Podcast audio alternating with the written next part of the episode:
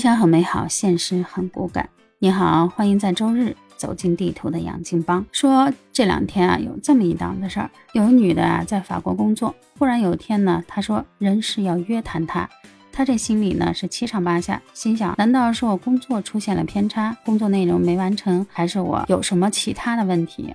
结果人家人事开门见山的就直接跟她说了，不是这样的，是因为你这周的加班时长呢。已经超过了四十个小时，对于我们用人方来讲的话，会导致我们有违法用工的嫌疑。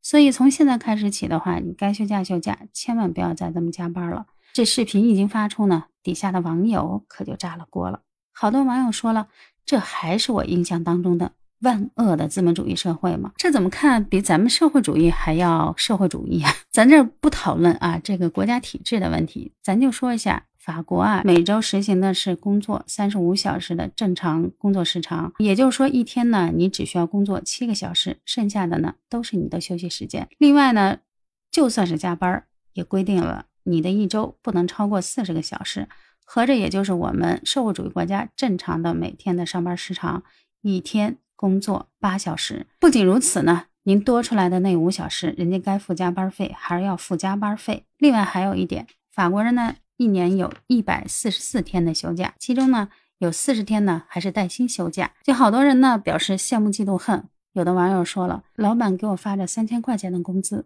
我还得天天加班。咱们说到这一点啊，你看这每天呢，好多人事在那头疼，说招人招人，你招不上来，招上来又留不住，尤其现在的零零后、九零后都不好带。为什么现在这帮的零零后、九零后不好带呀？因为啊，现在啊。零零后、九零后有很强的维权意识。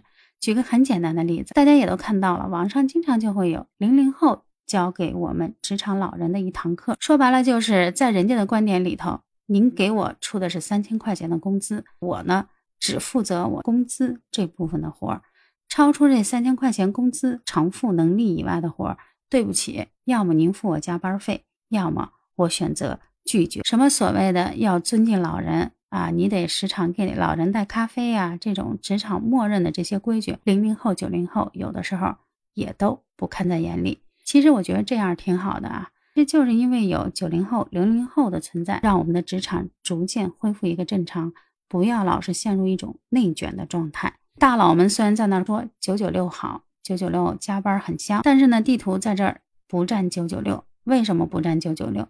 在我的印象当中啊。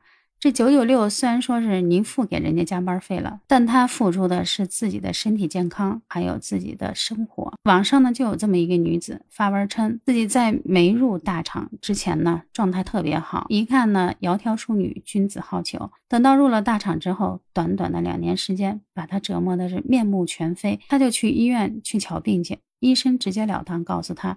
你这是因为工作压力太大导致的过劳肥。这女的呢，就在自己的职场上升期间，毅然的选择了离职。用她自己的话来讲，世界那么大。我不想把自己所有的人生都堵在看不到尽头的工作当中去。其实我觉得这样挺好的。我老觉得人家资本主义国家为什么劳资纠纷解决的好呢？就是因为他们过渡到了那个阶段，真正认识到你不能靠加班来提高生产效率。换句话来讲的话，就是工作的终极目标就是生活，有生活才有工作，没有生活哪来的心情工作？